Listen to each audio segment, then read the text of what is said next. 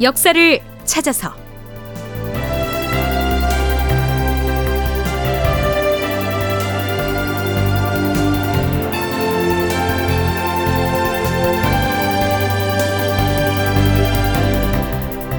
제 1259편 장마당에 끌려 나온 수백 명의 조선인 포로들 극본 이상락 연출 황형선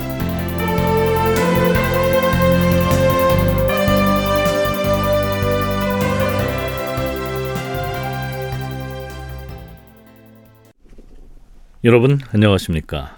역사를 찾아서의 김석환입니다. 지금 우린 조선과 후금이 정묘호란을 끝내면서 맺은 화친조약에 따라 상호 간의 물산을 교역하기 위해서 이 압록강의 중강에다 시장을 개설했던 내력을 짚어보고 있습니다.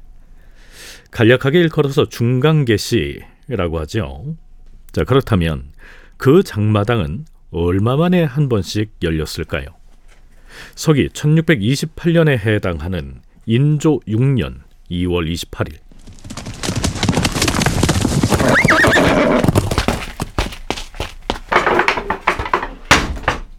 의주부에서 급히 파발이 도착합니다.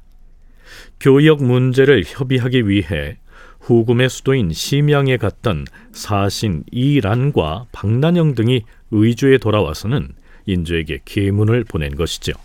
그 내용은 이러했습니다. 주상 전하, 신들은 심양에 도착하자마자 후금의 장수인 유대해와 용골대 등을 상대로 중강의 장마당에 대하여 상의하였사옵니다. 뿐만 아니라 양국 간의 사신이 왕래하는 주기와 횟수에 대해서도 의견을 나누어 싸웁니다. 조선 사신 이란과 박난영이 후금 장수 유대해와 용골대를 상대로 나눈 얘기의 내용은 이러했습니다.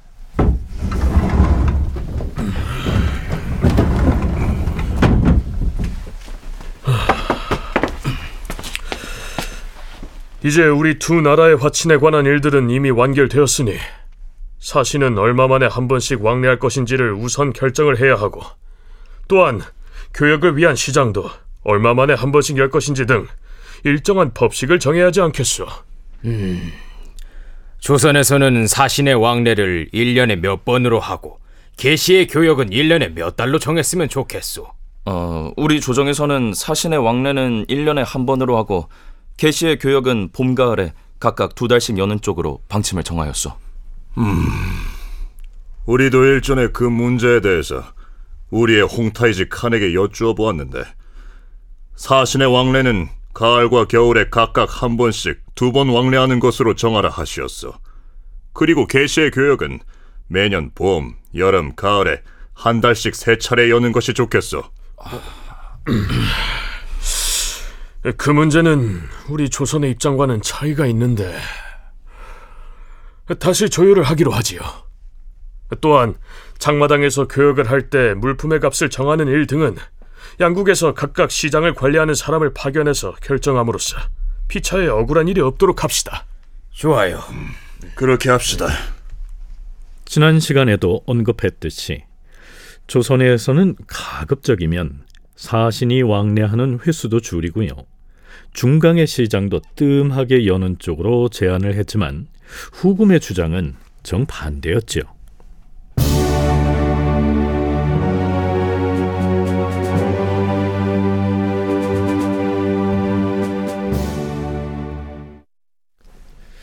자, 그런데요. 조선에서 파견한 사신과 후금의 장수들 사이에 이 장마당을 여는 횟수만 논의한 것은 아니었습니다. 어차피 개시 문제는 후금에 잡혀간 포로들의 몸값을 치르고 데려오는 포로 속환과도 연관이 있었지요.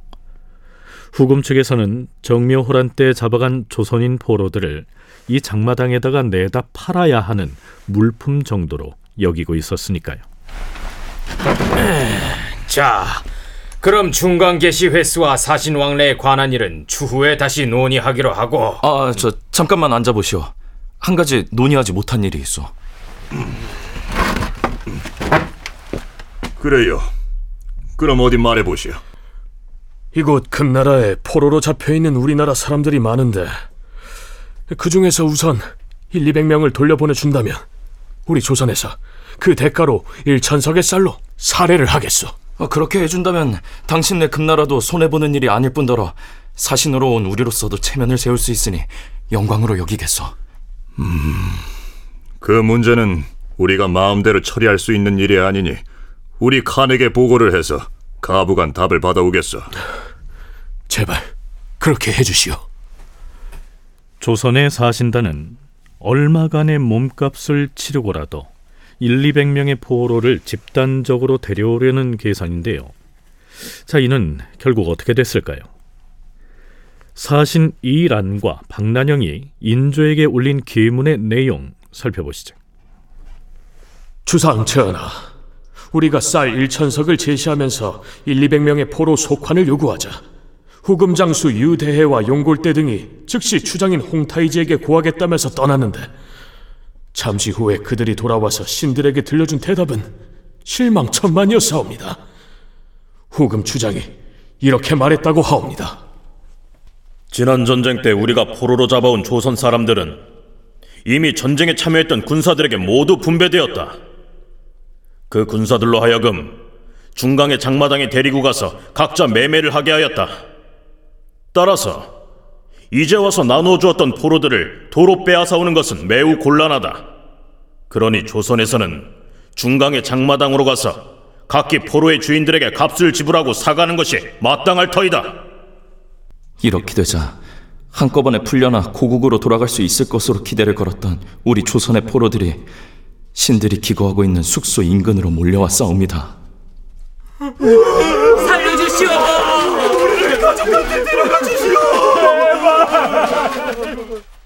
그들은 날마다 몰려와 울부짖으면서 통곡을 하여 싸운데 그들의 절규를 차마 듣고 있을 수가 없었사옵니다. 그리하여 사신인 이란과 박난영은 하는 수 없이 개인이 끌고 갔던 여분의 말과 후금의 칸에게서 선물로 받은 인삼을 현지에서 되팔아서 각각 두 명의 포로를 사들였다. 또한 사신단으로 함께 간 하급 관리들도 각자 소지한 물품들을 털어서 포로 한 사람씩을 후금군으로부터 구입하였다. 그리하여 사신단이 심양을 떠날 때는 모두 22명의 포로를 사서 데리고 나왔다. 그런데 그들 가운데는 전쟁 때 부모 형제가 모두 죽고 없어서 돌아갈 곳이 없다고 호소하는 사람도 있었다.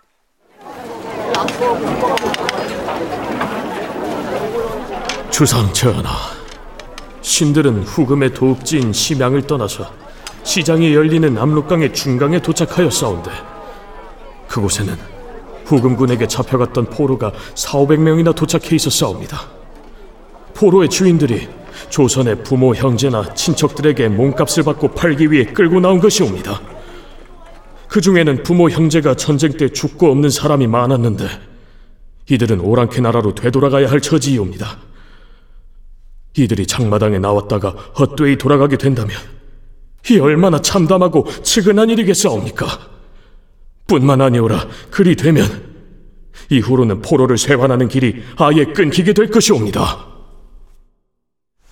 전쟁의 비극을 더구나 패전국 백성들이 겪어야 했던 참상을 여지없이 보여주는 장면이 아닐 수가 없습니다. 물론 이때로부터 8년여 뒤에 닥치게 될 병자호란 시기에 조선의 백성들이 겪어야 했던 처참한 상황에 비하자면 이건 그야말로 세 발의 피에 불과하지만 말입니다.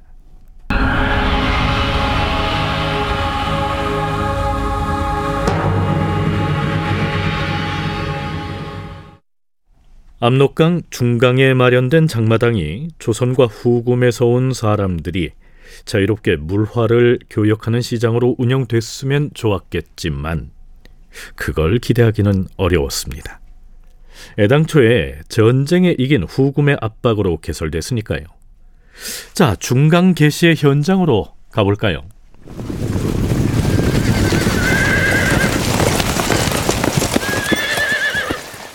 개시의 날짜가 다가오자 용골대를 비롯한 후금 장수 8명이 천여 명이나 되는 사람들을 이끌고 진강과 의주 쪽으로 나왔다. 그들은 이렇게 요구하였다. 우리가 계시를 관장하기 위해서 의주까지 나왔는데 어찌하여 의주 부유는 우리를 공개하지 않는 것인가? 네, 참고로 공괴한다는 말은 먹을 음식을 주어서 접대하는 것을 일컫습니다. 장마당에 참여하기 위해서 나온 자신들이 먹고 지낼 식량을 조선에서 대줘야 한다는 얘기지요. 내가 의주 부윤이요. 지난번 전쟁으로 관서와 해서 지방은 말로 다알수 없을 정도로 탕진이 돼 버렸어. 그대들도 알다시피 이미 약속했던 삼천석의 쌀도 준비하기가 어려운 지경인데 기국에서 몰려 나온 많은 군병과 말먹이를 어떻게 갑자기 조달하란 말이오? 과거에 조선에서 명나라와 계시를 할 적에는 소와 돼지를 비롯하여 징여한 물품의 숫자가 매우 많았었는데 그렇게까지 해주기는 바라지 않는다. 지금 우리가 요구하고 있는 것은 사람과 말에 먹을 거리를 달라는 것뿐이다. 지금 우리의 사정이 당신들의 요구를 들어줄 형편이 못 된다고 하지 않소? 그렇자 후금의 장수들이 버럭 화를 내면서 압박을 가해옵니다. 중간계시에 참여하기 위해서 이곳에 도착한 우리를 굶겨 죽일 셈인가? 우리가 데리고 온 군마가 지금 굶주린 채로 비바람에 시달리고 있다. 또한 중간계시의 상황을 살펴보니 조선에서 장마당에 나온 장사꾼들은 서른 명도 채 못 되고 소는 아예 한 마리도 끌고 나오지 않았다고 하는데 조선에서는 무슨 문화를 가지고 교역을 하겠다는 것인가? 조선에서 정 이렇게 나오면 먼저 수십 명의 사신단을 안주와 평양에 보내서 이러한 곡절을 상세히 말하겠다. 그런데도 관찰사나 병마사가 따르지 않을 경우에는 곧바로 그대들의 임금이 있는 경성으로 올라갈 것이다. 그렇게 해서 우선 소 몇백 마리와 삼천 군마가 한 달 동안 먹을 만큼의 군량을 내놓으라고 할 것이다. 그래도 되겠는가? 여차하면 서울까지 밀고 들어와서 삼천의 군마가 먹을 양식을 당장 내놓으라고 어깃장을 놓을 기세인데요. 물론 이건 허세를 부린 것이죠. 박난영과 이란 등 조선 사신들도 지지 않고 맞대응을 합니다. 지금 무슨 소리를 하는 것인가? 우리가 장사꾼들을 데리고 장이 열리는 중강에 가서 기다렸는데 한참이 지나도록 너희들이 나타나지 않았었다. 우리가 날짜를 어긴 것이 아니라 너희들이 날짜를 어긴 것이다. 다시는 중간계시 문제로 우리 조선 측에다 허물을 돌리지 말라. 우리는 더 이상 할 얘기가 없으니 배를 타고 서울로 돌아가겠다. 자, 가자! 잠깐만! 그래서 어떻게 됐을까요? 박난영은 조정에다 이렇게 보고합니다. 전하, 우리가 화를 내며 곧장 배에 오르려고 하자 용골대가 30여 명의 기병들을 거느리고 달려왔사옵니다. 그리하여 신들도 다시 그들과 마주 앉아서 교역에 관한 일을 논의하였사온데 그들이 매우 불손한 말을 많이 하였사옵니다.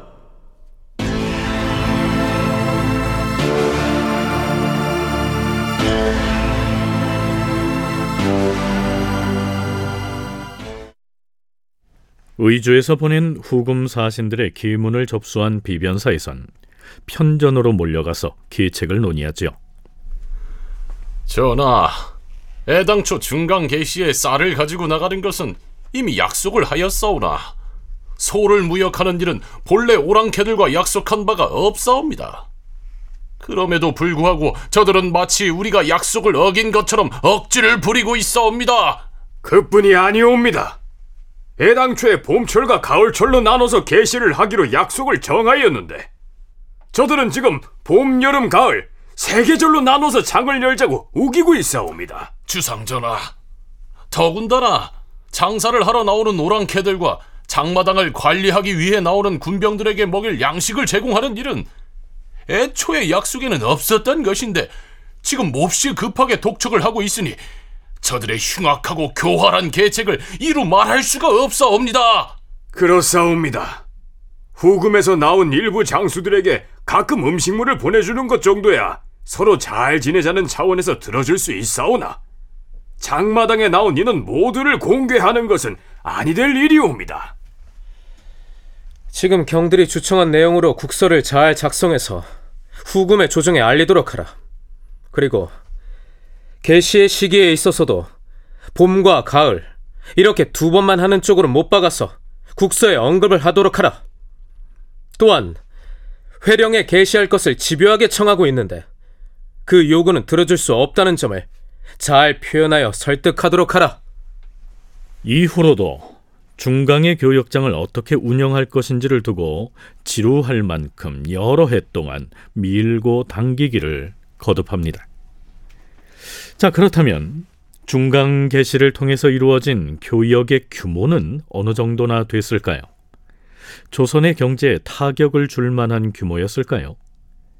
서강대 계승범 교수가 조사한 바에 따르면 압록강의 중강에 개시를 했던 첫 해에 조선에서 후금에 넘어간 쌀은 대략 5천석 정도였다고 얘기합니다. 거기에 반해서 가도에 진을 치고 있는 모물룡에게 갖다 바치는 쌀은 줄잡아 10만 석에 이른다고 얘기합니다. 평안도하고 황해도에서 생산한 1년 총 생산량이 보통 한 18만 석입니다. 그러면 평안도하고 함경도에서 생산한 전체 생산량의 50% 이상을 매년 모문령에게 준 거예요.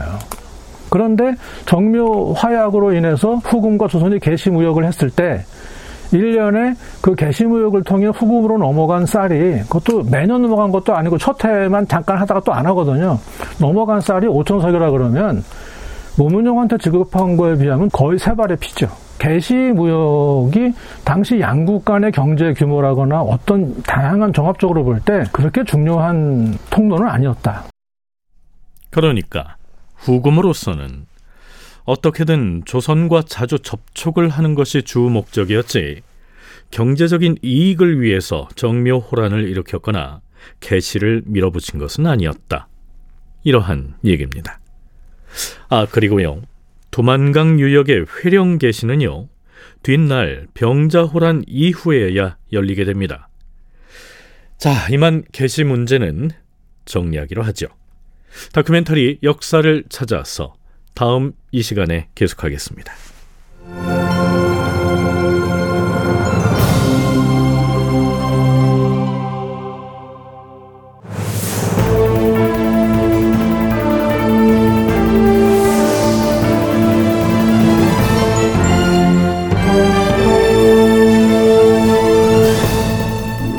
다큐멘터리 역사를 찾아서 제 1259편 장마당에 끌려 나온 수백 명의 조선인 포로들 이상락 극본 황영선 연출로 보내드렸습니다.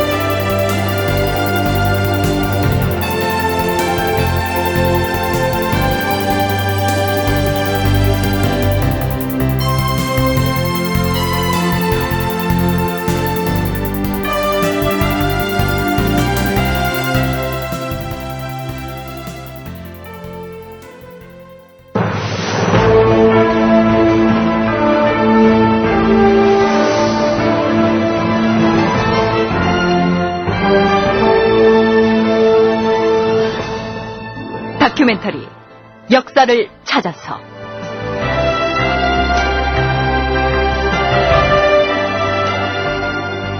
제1편 빗나간 프로젝트 동북공정 극본 이상남 연출